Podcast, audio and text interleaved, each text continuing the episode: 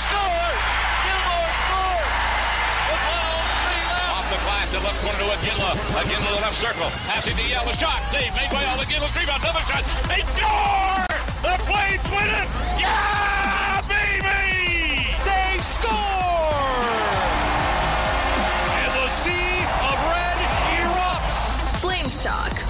starts now on Sportsnet 960 The Fan. Here's Pat Steinberg and Wes Gilbertson. All right, happy June 1st. Goodness gracious, it's already June. How is it June already? I don't know. It feels like the flame season ended 18 months ago, so it feels like it's June 2024. Uh, welcome to this hour of Flames Talk. It is Thursday, June 1st. He's Wes from Post Media. My name is Pat Steinberg from our Doug Lacey's Basement Systems downtown studio on Apple, Spotify, Google, Amazon, and live right here on Sportsnet 960 The Fan. So, how weird was Tuesday morning? It was 9 a.m. Calgary time, Thursday morning rather. It was uh, 9 a.m. Calgary time this morning when Brad Treliving was officially introduced as general manager of the Toronto Maple Leafs. I turned on the television. It's just like this is so weird seeing Tree, who you know we have the the the opportunity to get to know really well and and see him all the time, and always had a Flames pin on his lapel, and to see that guy with the the familiar drawl and the familiar smirks and the familiar mannerisms and have him out there in front of a blue backdrop with a Maple Leafs pin on his lapel. It was was I alone in how strange that was? Yeah, it was it was a little bizarre, and, and yet he looked very comfortable in that setting right away. And and I don't think that's any surprise uh, to you or I or, or anyone else who got to know him in Calgary. But I think maybe it struck me as less strange because he sort of seemed right at home right from the start. There's been a lot of people who have talked about, well, is, is Tree going to be able to handle the, the scrutiny and the pressure? And those are the things that I would not worry about when it comes to Tree. Like, those are the things that he thrives on. You know, there's lots of other things. Will he build the Maple Leafs or, or get them over the top into a, a true cup contender? Will he be able to to make the right moves to supplement this core four that has so far been able to win one game in the second round since they've been together? And and will he be able to sign the guys long term to contracts that make sense that don't completely handcuff the team? Uh, will, will the drafting record be strong? All those things are are fair questions, and and we'll see whether or not Brad is able to get the job done. But his ability to deal with the what would you say Toronto's media throng three times what we've got here in Calgary? It's about Yeah. about three times the size when you break it down, a little bit more than that. So the media throng is about the the, Yeah. the same size, At least three times the size. And I was actually I meant to send someone a text and ask when he made that joke and and you kind of knew he'd had a, have a joke holstered for the start when he made that joke about how many people were there and how warm it was in the room today. I wondered how many people would be there. Like the the Toronto Maple Leafs hiring a new general manager is a big, big, big deal. And he was right in the middle of that spotlight today and and he's you know I know he joked about how Matthew Tkachuk tells him hey my success gets your name brought up more often. Well Brad Treliving is not going to be short on headlines for the next handful of years. Yep. he he uh he's going to get plenty of attention no matter what Matthew Tkachuk does. Um, it was the first opportunity. It's the first time Brad has spoken publicly since what was it, April seventeenth or whatever it was, April eighteenth when he walked away, and the Flames and him parted ways right after the end of the season. So first time we've heard from Brad publicly since his departure from the Flames, and and that was the way that he opened up his news conference on Thursday morning, and and I thought it was uh, just interesting to to hear that. I think he knew that he has not addressed fans in Calgary and Flames fans since leaving. And here's how Brad opened things up in his introductory news conference with the Maple Leafs. First of all, the city, uh, the fans of Calgary. It was our home for nine years. Raised our kids there. Um, it's a it's a very special place to us. The people are very special. The city's very special, um, and it's it'll always have a, a, a warm place in our heart. Um, I got the pleasure to work for Murray Edwards, the entire Flames ownership group. Murray's a, a great owner, has been a great mentor to me, um, and and John Bean, uh, again a, a good friend, a great professional mentor. Don Maloney, who's been a close friend of mine in the business for a long time. Uh, they're in great hands there, and I wish Connie um, all the success in the world as he as he takes over the manager job. Most importantly, the players and staff. Um, I get close to the people I work with. I, I I believe that you don't manage these days. Some some do, some may. Um, you don't manage from an office up in the in, in, in, in the building.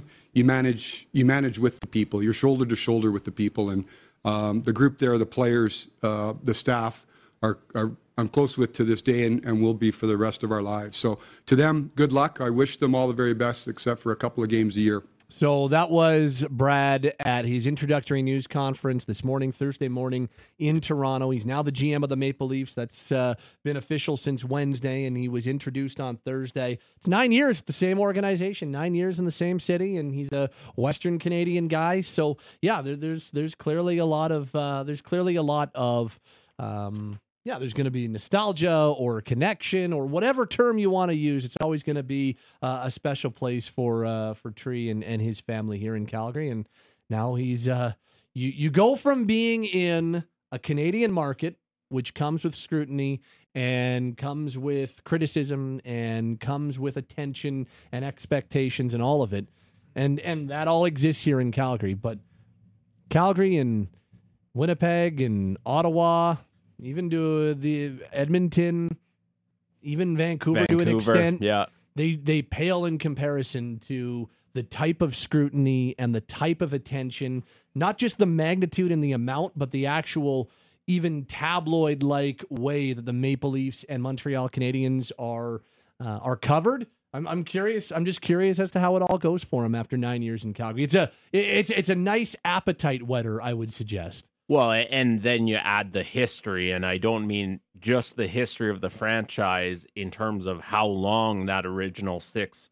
organization has been around, but the history of not having raised a championship banner for as long as the Maple Leafs have. And so the pressure, yes, there's pressure in Calgary and there's pressure in in every city in the NHL, but the the scrutiny that Brad is going to be under in Toronto, the pressure on that team to win and win now, especially with the collection of talent they have. You're, you're absolutely right. It, you know, what he's dealt with previously in his career in Calgary and then especially in Arizona just totally pales in comparison. Yeah. Um, but I think he's I, I, I think he's ready for it. I, I do I don't doubt that he can handle it.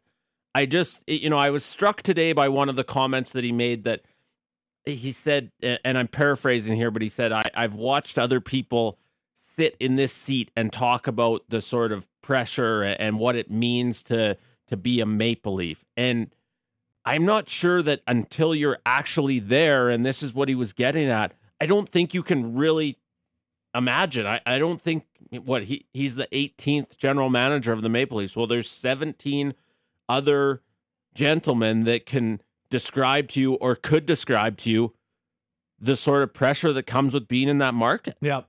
Yep. Dave Nonis now in Calgary is one of them. Yeah, he's been there and done that.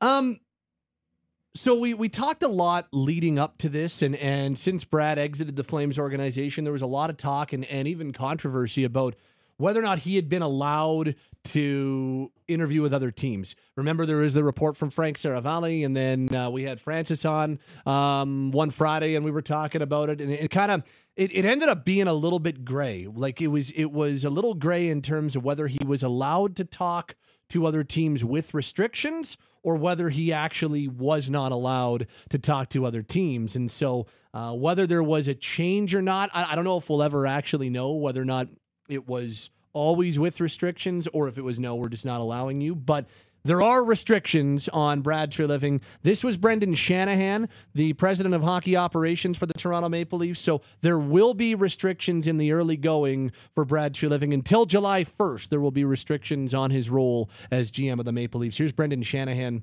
kind of explaining. There were some restrictions uh, imposed by the Calgary Flames, but we're not going to go into those details. I will say that I've talked to Brad about that. We have we have an excellent head scout in Wes Clark. Uh, we have an excellent scouting team. We pick in the first, fifth, and sixth round. Uh, they are still doing their job. They are preparing. Uh, that part won't change. We have the utmost confidence in our in our scouting staff, but I won't go into those details. So we do have the details. Uh, the insiders have broken it down. He won't be able to uh, sit at the draft table. So, no Brad Treliving at Toronto's draft table a little bit later on this month. He is still technically uh, his contract remains active with the Flames until June 30th, and so they are going to impose restrictions on you know some of the intel that he could give or all that type of stuff between now and then. So come the draft in the last week of June, Brad will not be at the Maple Leafs table, and that is the the main restriction that the Flames have put on this, which isn't surprising. It's not the first time this has happened, and I've got no problem with it. I I I don't I don't know how much of an impact having him there or not having him there would end up having, but in saying that, I, I don't think it it's not the first time this has happened, and I think that it's most teams would go down the same road in similar circumstances. Well, two things. For starters, Brad, because I'm sure you're not listening live, but you'll catch up on the podcast later. Definitely. If you want any suggestions on other places you could track the draft from in Nashville, please do reach out to a sports reporter. We've been to a few of them. Secondly, I think Eric pointed this out really well that the controversy we were hearing was about whether Brad was given permission to speak to the Pittsburgh Penguins. And that was a team that was drafting two picks ahead of the Calgary Flames in the opening round. Now, with the Toronto Maple Leafs selecting after the Flames, I think you're probably a little less worried from an organizational standpoint about what he might know and take to the draft table with him. But this has become standard practice in the NHL. If you still have a contract and you're going to be hired in the spring or or in the early summer before the draft, this is just how it works now. Yep. So I don't think there's any surprise. I, I don't think Brad's been done wrong to not be able to sit at the draft table. I, I don't think the Flames were out of line to put that stipulation on him getting permission. This is just sort of how it goes now. Well, especially in, and it's a little bit different when you go from general manager to general manager too. Like you're you're going from being the head of the hockey ops department in one organization to going to do the same thing in another one. And and so I think sometimes a little bit different for instance, when Brad took the job in April 2014 with the Flames, he went from being an assistant general manager to being a general manager. So I think even then the the stipulations are a little bit different. But this one, this one is, you know, you're going from head job to head job. And so I understand it. I don't think doing it or don't doing it will really make one different, any difference at all in terms of the competitive advantage that the Flames have or don't have when it comes to the draft. They pick well before the Maple Leafs will pick what Toronto's going to pick with Boston's first rounder, which will be the highest pick outside Yeah, of the 28 maybe. yeah, 29, 30, 31, 32 will be the four conference finalists. And then, yeah, so Boston's picking 28. Yeah. So I don't think you're That's 12. That's a 12 pick difference. I don't, I don't know. And once you get, like, once you get into the later rounds, the lists start to deviate so differently. And Brad's going to lean on Toronto's scouts. And look, and, and Tree was not a guy that was even out and and scouting on his own a lot of the amateur guys. That was not an area that that he put a lot of eyes on during his time and some general managers do some general managers don't. It's funny conroy made that point in his introductory news conference that he'll be on the road with the team a little less and he wants to be at some of the tournaments and get his eyes on some of the amateur guys a little bit more as the general manager of the team now. So just different gms go about it a little bit differently. So you know I again, I don't, I get it. I think it makes sense, but I don't know if it makes all that much or any difference whatsoever when it's all said and done. No, I mean you might worry about it if if he was hired by the Pittsburgh Penguins that he's been in the scouting meetings and here's the guy we love in that 16 range. Well, we think Brad's going to take him at 14. Yeah. It's a moot point with Toronto. Yeah. Uh, and finally, the uh, the last kind of interesting thing related to the Flames that we heard in Brad Treliving's introductory news conference. It's Flames Talk. Pat Wes along with you on this Thursday. He was asked about the Matthew Tkachuk trade, um, knowing that Matthew is now four wins away from a Stanley Cup, and been a pretty uh, fairy tale first year in Florida for Matthew Tkachuk, and so was asked about it and just asked about his thoughts, knowing now that Matthew is playing in the Stanley Cup final. It was unique. I- every every situation, every team, every year has got unique circumstances. You know, Um, Matthew, as I said, came to us, and I'm not I'm not going to go blow by blow on it, Kevin, uh, but he came to us last year, which I was appreciative of. Um, I'll never fault the player, but said, you know, I'm. Uh, it's time for me to move. I'm not looking to to, to sign long term here. So you go into the market. Now there were some challenges, no question. Um, you know, you're playing with a felt like a two and a three um, in your hand, and and the, everybody else has got a pair of aces. So we worked hard. We made an organizational decision where our team was at in terms of the growth of our team, and it, at the development of our team that we wanted to to look at opportunities to to fit within the window that uh, competitive window we're in. So we worked at it. And I know, listen, Matthew's a great young player, and we knew from the day moving 25 year old top players is we never wanted to move Matthew Tkachuk. This was not something that. Let's be very clear that I said, you know, woke up one day and thought, let's move Matthew Tkachuk. Um, circumstances presented themselves. You deal with them as best you possibly can. He's he's he's a top player. He's a wonderful player. Um, that's the first chapter of that of that trade. You know, Jonathan Mackenzie, the pick. You know, uh, there's a prospect involved. We'll see. We'll see. You know, time will time will dictate and, and tell how all things play out. But every time you're going to get you're going to have challenges every year, and you just deal with them as best you possibly can. So that was uh, Brad talking about the Matthew Tkachuk trade from, geez, now just a little, little over eleven, mo- a little under eleven months ago, or whatever it was, a little over eleven months ago. I don't know how to do math, um, but it's it's almost a year ago now that that deal was made. It's just it's it's funny to hear him talk about it because That was awful, I man. don't I don't know I don't know how to do it. It's, I mean, hard, man. like I let's not go through all of it right now, but there's 12 months in a year. yeah. I think it's We'll talk about the rest at the break. over or under 11 months ago. It's one of the two. Can't go wrong hitting on either side. Um, interesting hearing him talk about how it was kind of dealt a two and a three, and it does. It it hurts your. Everybody knew that Matthew was on the block. In fact, it was very very clear. As soon as the team opted for their arbitration with Matthew, you knew that this thing was going in that direction. Right. and and you know you started to get reports and and this text says that was cringy math pat. It sure was. You can just call me cringy pat. That's how we roll. Um but we knew it was happening. And so the rest of the league knew it was happening. And there were there there was a very limited amount of teams that Matthew said he would go to and so you can't trade him to a team. You can but if he's not going to sign there a team's not going to make the deal. So you need to find a place that he's willing to sign long term basically Matthew had a no move clause but didn't have a no move clause and called his shot and and said here here are four or five places that I would go. We know Carolina was one of them. Believe St. Louis was one of them. Uh, obviously Florida was one of them and a few others. So the mandate as you heard Brad say was very clear that they were going to try to remain as competitive as possible. I think that came above Brad's head.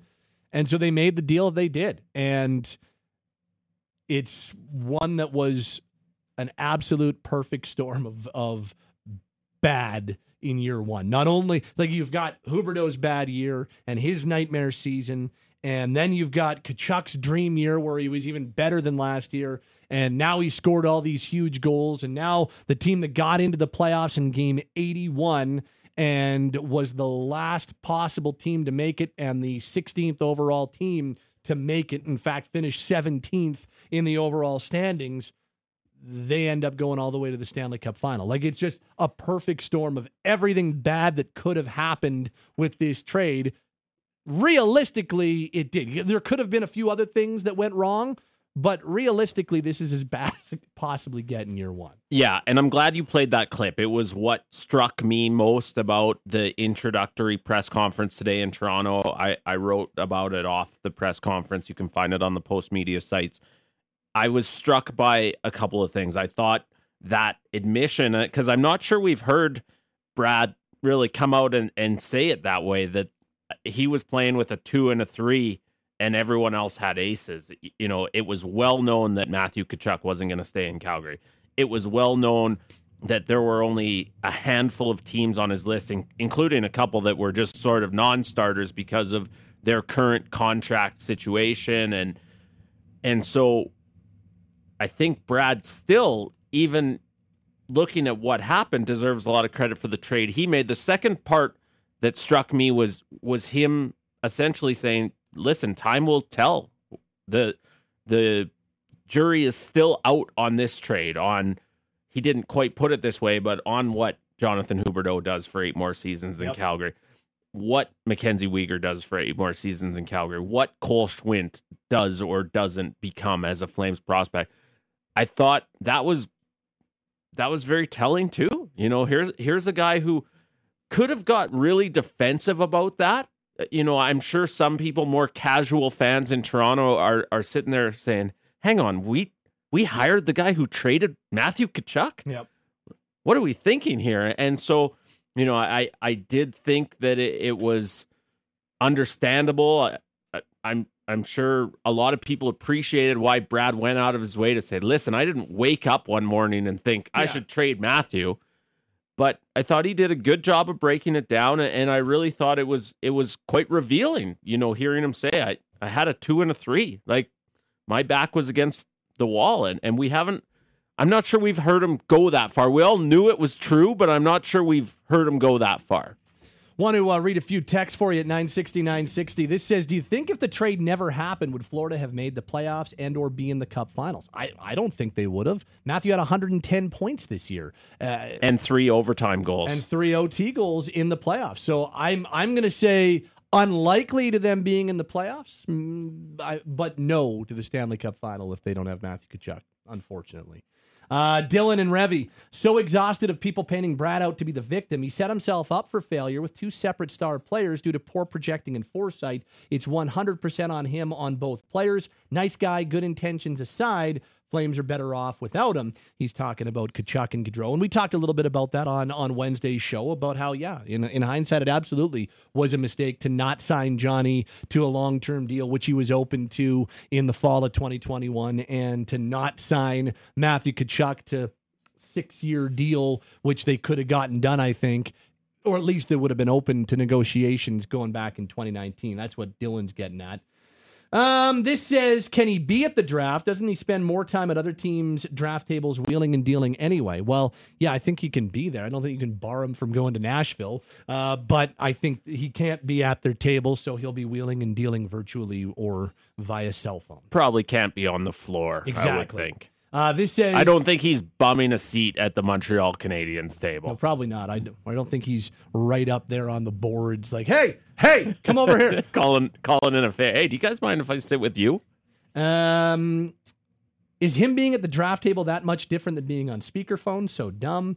Uh, this says just thinking maybe Brad's relationship with Brian Burke even helps him understand the magnitude of taking over the Toronto role. Absolutely. And finally, good for Tree. He's a class act. I wish him nothing but success, success except for a couple games a year. I, I think it's a great point about Brian Burke, and I don't know this to be true, but I don't think that it would be a wild guess that he would have been one of the top references that Brendan Shanahan leaned on when doing his homework on Brad Treliving. We are underway this hour. Pat and Wes along with you on Flames Talk. We are uh, coming at you from our Doug Lacey's Basement Systems downtown studio. They have a lasting solution to keep your basement dry. If you experience any water in your basement, contact Basement Systems. They're all things basementy. Visit dlbasementsystems.com. Hey, it's George Russick. And Matty Rose. We host the big show with Russick and Rose. If you miss us weekday mornings on Sportsnet 960 The Fan, first of all, shame on you. Second of all, download the podcast on demand. So many places that you can find the podcast wherever you get your favorite NHL, NFL, CFL, MLB, the stories that sports fans in Calgary want to hear. We got it for you. We are the big show.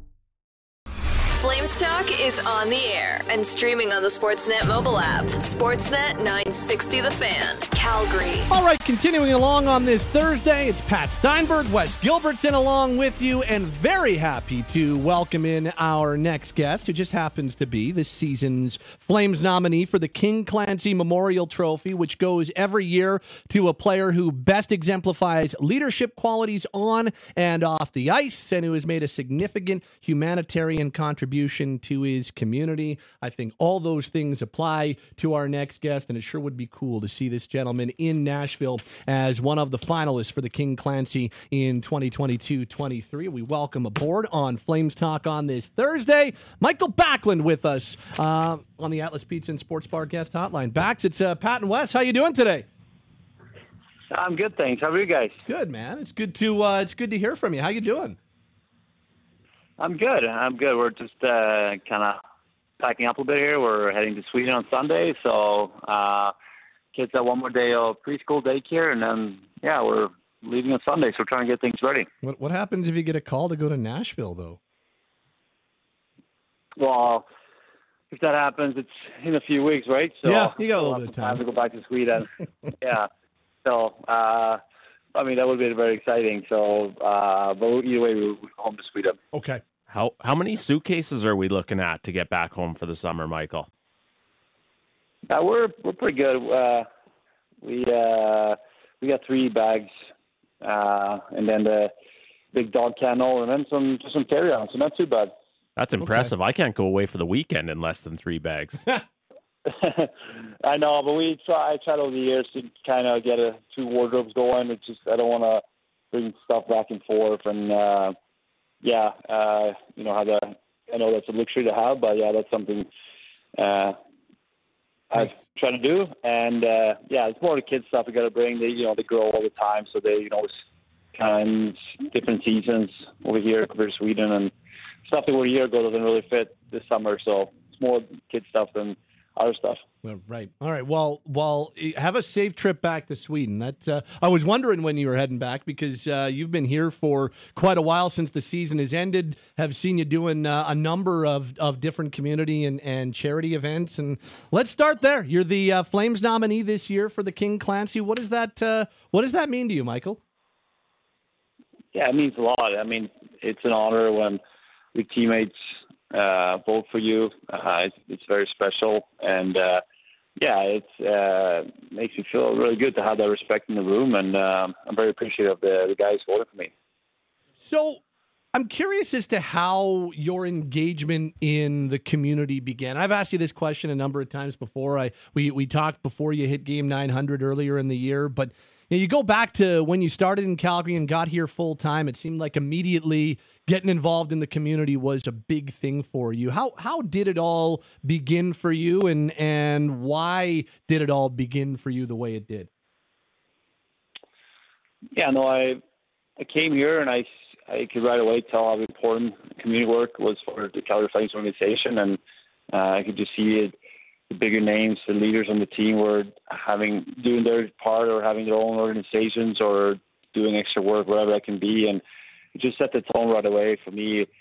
Uh, you know, to be like, okay, this is what we do here, and I want to be part of it. And uh, yeah, and even before when I was younger, I started with sponsoring a child back home in Sweden, and uh, um, yeah, it's just something I kind of always had a drive for to help people, and uh, I know I've, I've been able to live my dream and privileged life now for a lot of years, and I always want just to give back in any way I can.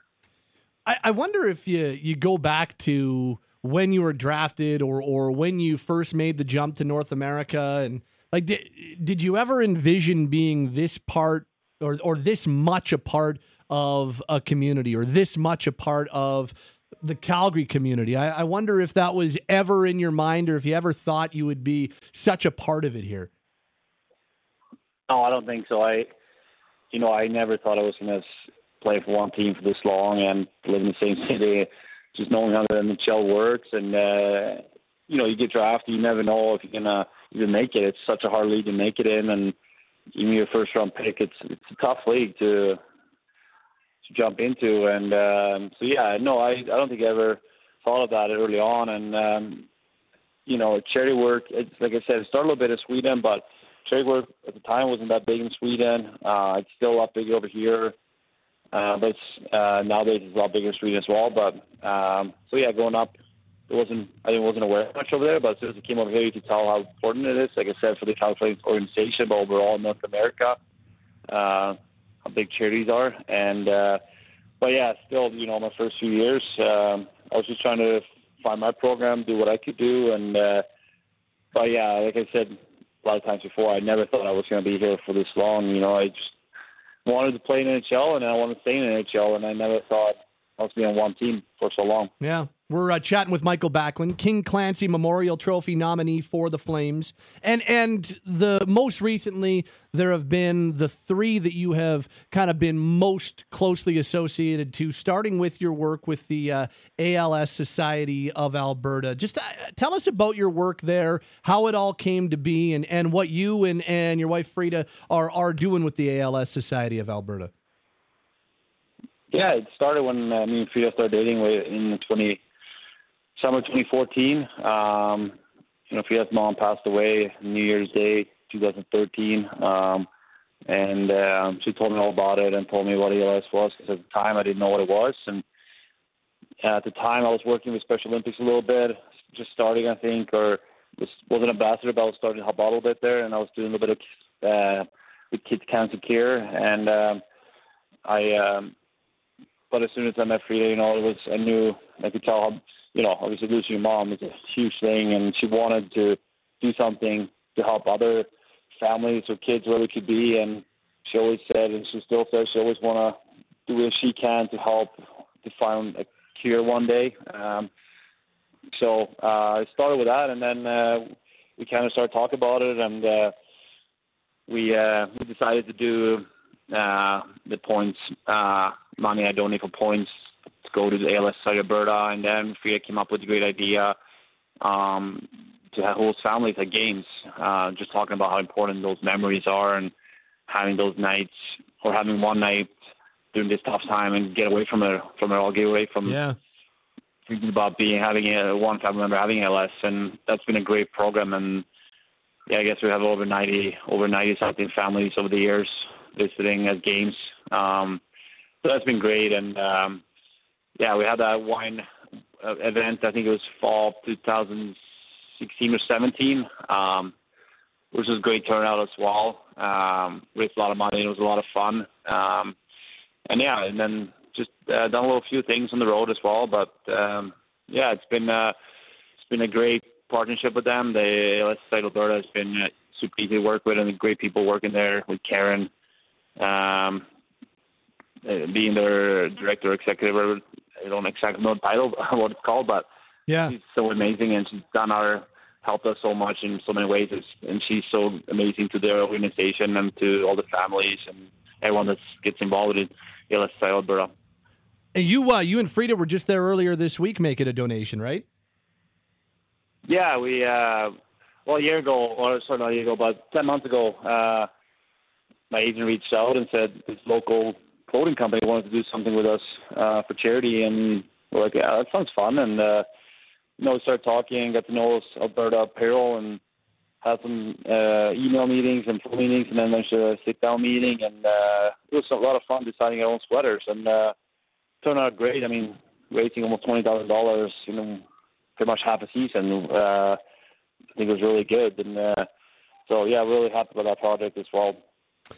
Um, You've been an ambassador with Special Olympics Calgary for for ages. Like I can't even remember when you started with Special O. It's it's been that long your association. I know you and Dylan were out playing uh, soccer with uh, some of the athletes earlier this week as well. How how did that all start? How much fun has it been being associated with Special O Calgary for as long as you have? It's been great. It's been awesome. It's such a great organization. Uh, it helps out the athletes so much, and uh, to go to all these, if it's a special Olympic breakfast or if it's a practice, it's just awesome. There's so much energy, uh, so much passion and love, and uh, you just leave there with such a big smile on your face, and it's it's just great, great to be around those athletes. They're, they're awesome, and uh, I enjoy every minute I go out to an event or practice. So it's been a great partnership as well. And finally, tell us about parachutes for pets. How how it started, what it is, and and how how that all came to be. Yeah, parachute pets, uh, and I got got in touch uh, just before COVID. Um, I saw them on Instagram. Um, some uh, people that I knew of was like following them and uh, I saw them t- uh, tweet or Instagram about them or something, so I knew it was a legit organization, and they were starting to pick up a little bit there in January 2020, I think it was, and um, reading about a little bit what they were doing, helping the homeless, keeping their pets, and helping them out with with bills or food, whatever it be. He thought it was, sounded really, really like a really good program that needed some help.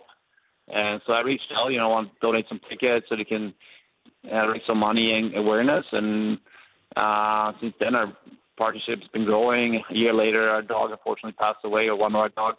Dexter's still with us, but Lily passed away, and Melissa at Parachute Pets suggested me or asked if we want to do Lily's legacy, and that's been a great program helping kids in care to keep their pets and um, yeah, over the years they've been growing, and I've been so happy I can be part of that journey with them. And uh, now they're now they're looking to build their own center uh, as a key center, and it's gonna hopefully be great for for everyone that's gonna be able to come in there. And um, so I'm really excited for them, and excited to be part of their uh, short journey of their start here. And um, yeah, hopefully they can keep going and can do so many important things. It's uh, really cool what uh, you've done and all the things you touch here in the Calgary community. It's uh, it's awesome to see and uh, very well deserving. Uh, Mikael Backlund with us. He is Calgary's nominee for the King Clancy Memorial Trophy. We'll see if uh, Mikael can be a well deserving finalist and be in Nashville at the end of the month at the NHL Awards. He's joining us here on Flames Talk. It's Pat Steinberg and Wes Gilbertson. Wes, Mikael, congrats on the Clancy nomination. Very cool. I'm Thank you. I'm wondering, uh, does a guy start to feel a little long in the tooth when one of his former teammates becomes his general manager? yeah, it's weird. It's uh, def- it, it, yeah, it's definitely weird being having such a long relationship with Tree and a close relationship, seeing him. Uh, oh, sorry, you mean Connie? Yeah, yeah. Sorry, no, but yeah, I guess you meant Connor, right? Yeah, yeah. I play with him? Yeah. We'll get we'll get to Brad yeah. too, though, for sure. Yeah, we'll get to Tree too, but yeah, yeah, sorry, uh, yeah. You meant uh, Connie that we play together. Now he's the GM. That definitely makes you feel old. Yeah. What's your question?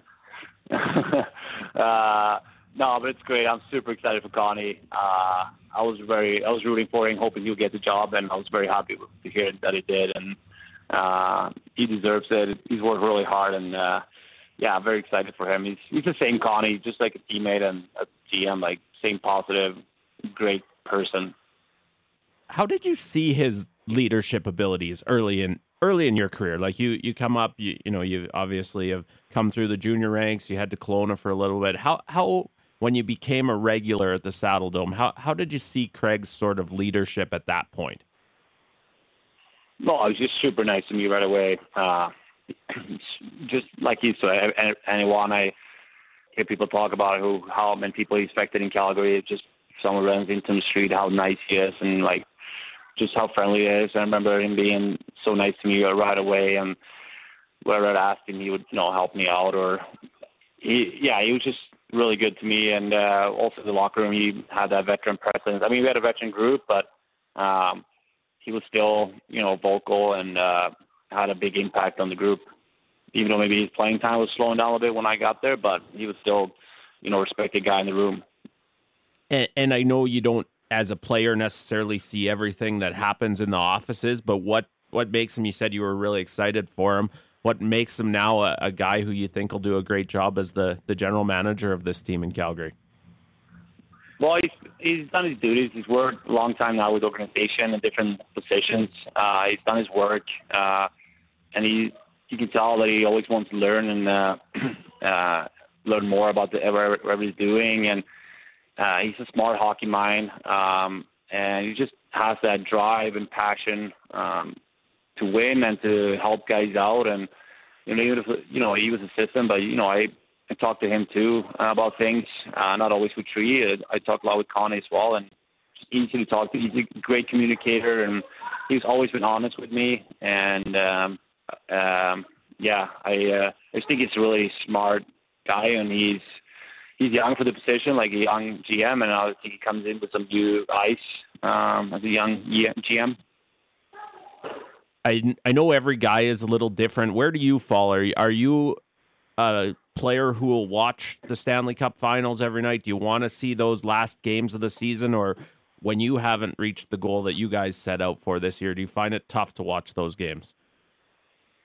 Yeah, first I was like, yeah, it's gonna be tough to watch, especially the Western Conference playoffs. Um, but uh, as playoffs went on and and uh, having a lot of time at night, I kind of been watching uh, quite a bit of it, and uh, uh, it's been fun watching Florida. Uh, not gonna lie, it's been uh, it's been a real story. So uh, I'm only gonna be able to watch one game now um, uh, on Saturday before we leave. So after that, I won't stay up and watch games. Maybe if with the jet lag, maybe if the kids wake up middle of the night, maybe I'll put it on. Um, if the game's on.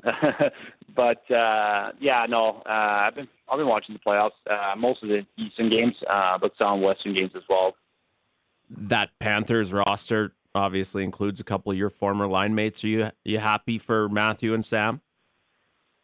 Yeah, I'm very happy for them. They they deserved it. They worked hard, and uh, I'm happy for them where they at.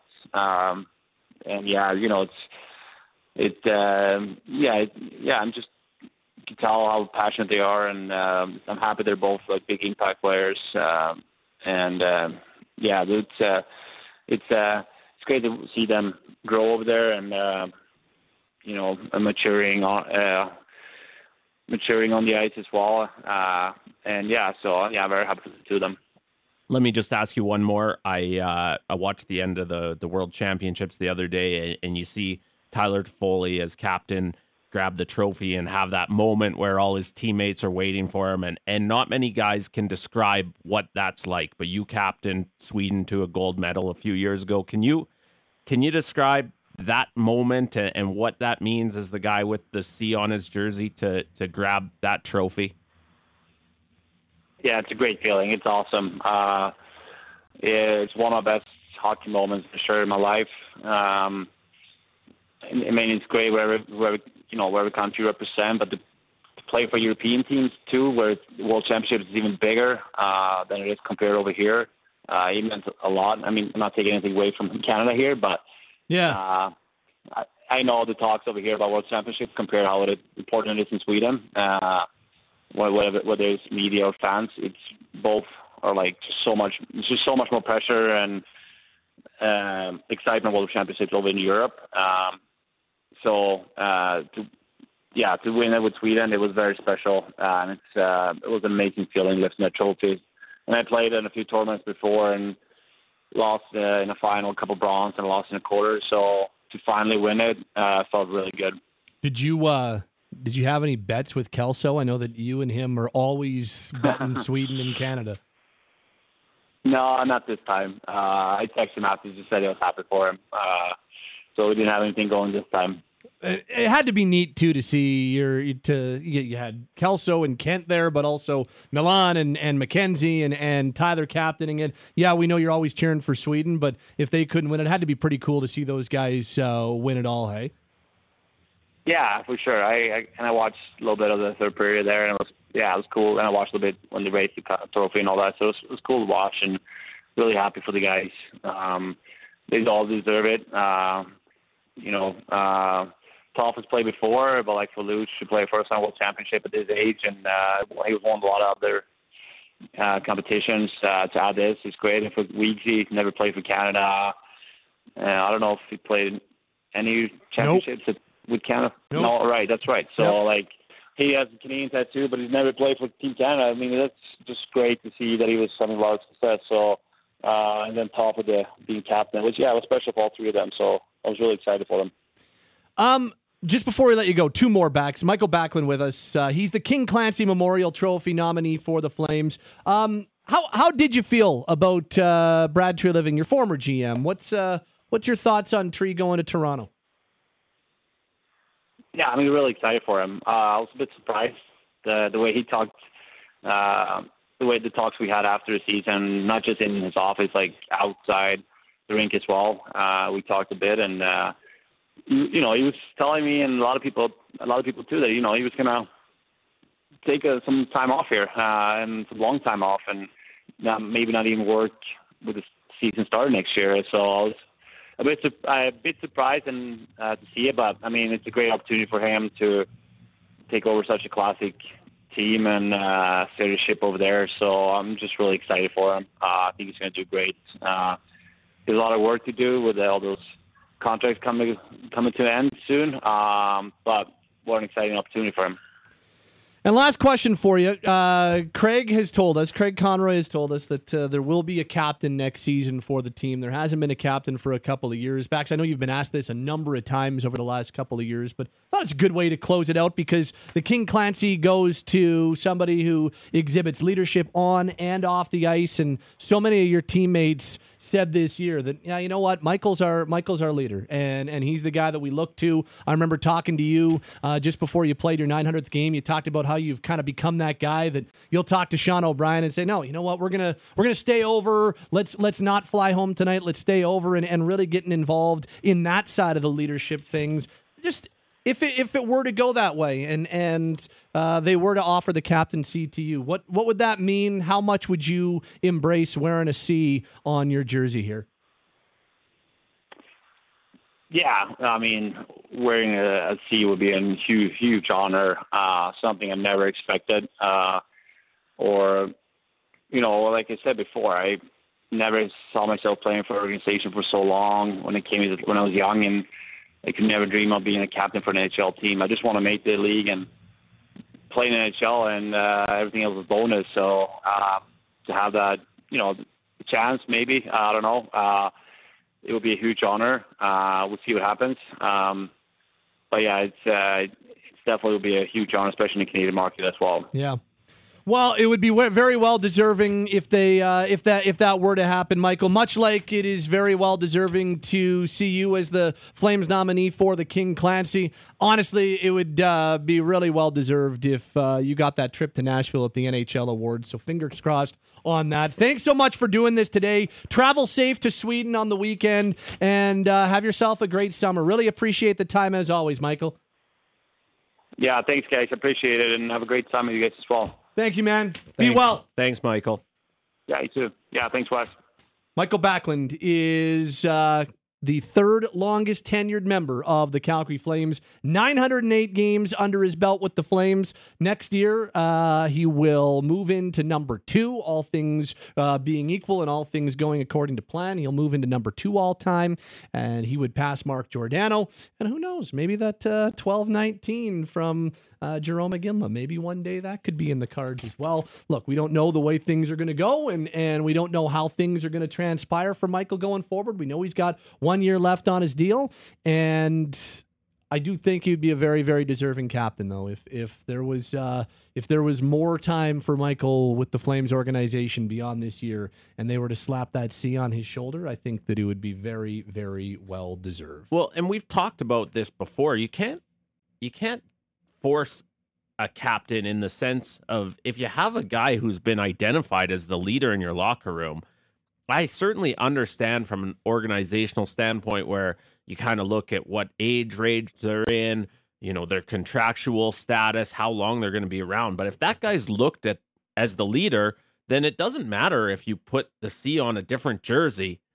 The you know, the hierarchy, if that's the right way to put it in the locker room, hasn't changed. And all we've heard for the past several months, basically the entirety of this season, is that Mikael Backlund is the captain in that locker room. Mhm. He's the guy that they look to. You sometimes hear Chris Tanev kind of mentioned in that same conversation, but it it's basically consensus that Mikael Backlund is the guy who who is wearing the imaginary C in there. And so if they're determined to name a captain, and as you said, Craig Conroy would like to have one, here's a guy that just makes a ton of sense. Absolutely. Uh, cool to chat with Mikael. Uh, and I would uh, encourage you just to go to the Flames Foundation website or or just Google some of the initiatives that Mikael is involved with in the city of Calgary. Uh, the ALS Society of Alberta, how much and, and how closely he and his wife Frida work with uh, the ALS Society of Alberta, Special Olympics Calgary, and uh, Parachutes for Pets. It's pretty cool to see all of the things that Mikael has touched in Southern Alberta and Calgary since getting here. And yeah, if he got that trip to Nashville, be uh, very well deserved. Three finalists, just like every other award. Each of the 32 teams nominates one guy, and then uh, the league will choose three finalists from there. And I've got fingers crossed that we see him in Nashville because he would absolutely deserve it. Yeah, I haven't uh, sifted through the entire list of, of nominees, and I, I'm sure there's some very impressive ones around the league, but this guy is very deserving. Mikael Backlund has been quietly doing so much in this city for a long, long time, and and just to see him recognized this far along, Yep. whether he's a finalist or not, very well deserved. He's Wes Gilbertson of Postmedia on Twitter at Wes Gilbertson. My name is Pat Steinberg, Cam Hughes, and Taylor Dingman, our producers this hour. As we wrap things up, thanks to Mikael Backlund, thanks to uh, Peter Hanlon of the Flames for making that happen. And Mikael joined us on the Atlas Pizza and Sports Bar guest hotline using the same secret recipe since 1975. Dine in at 6060 Memorial Drive Northeast. Takeout or delivery at 403 248 3344.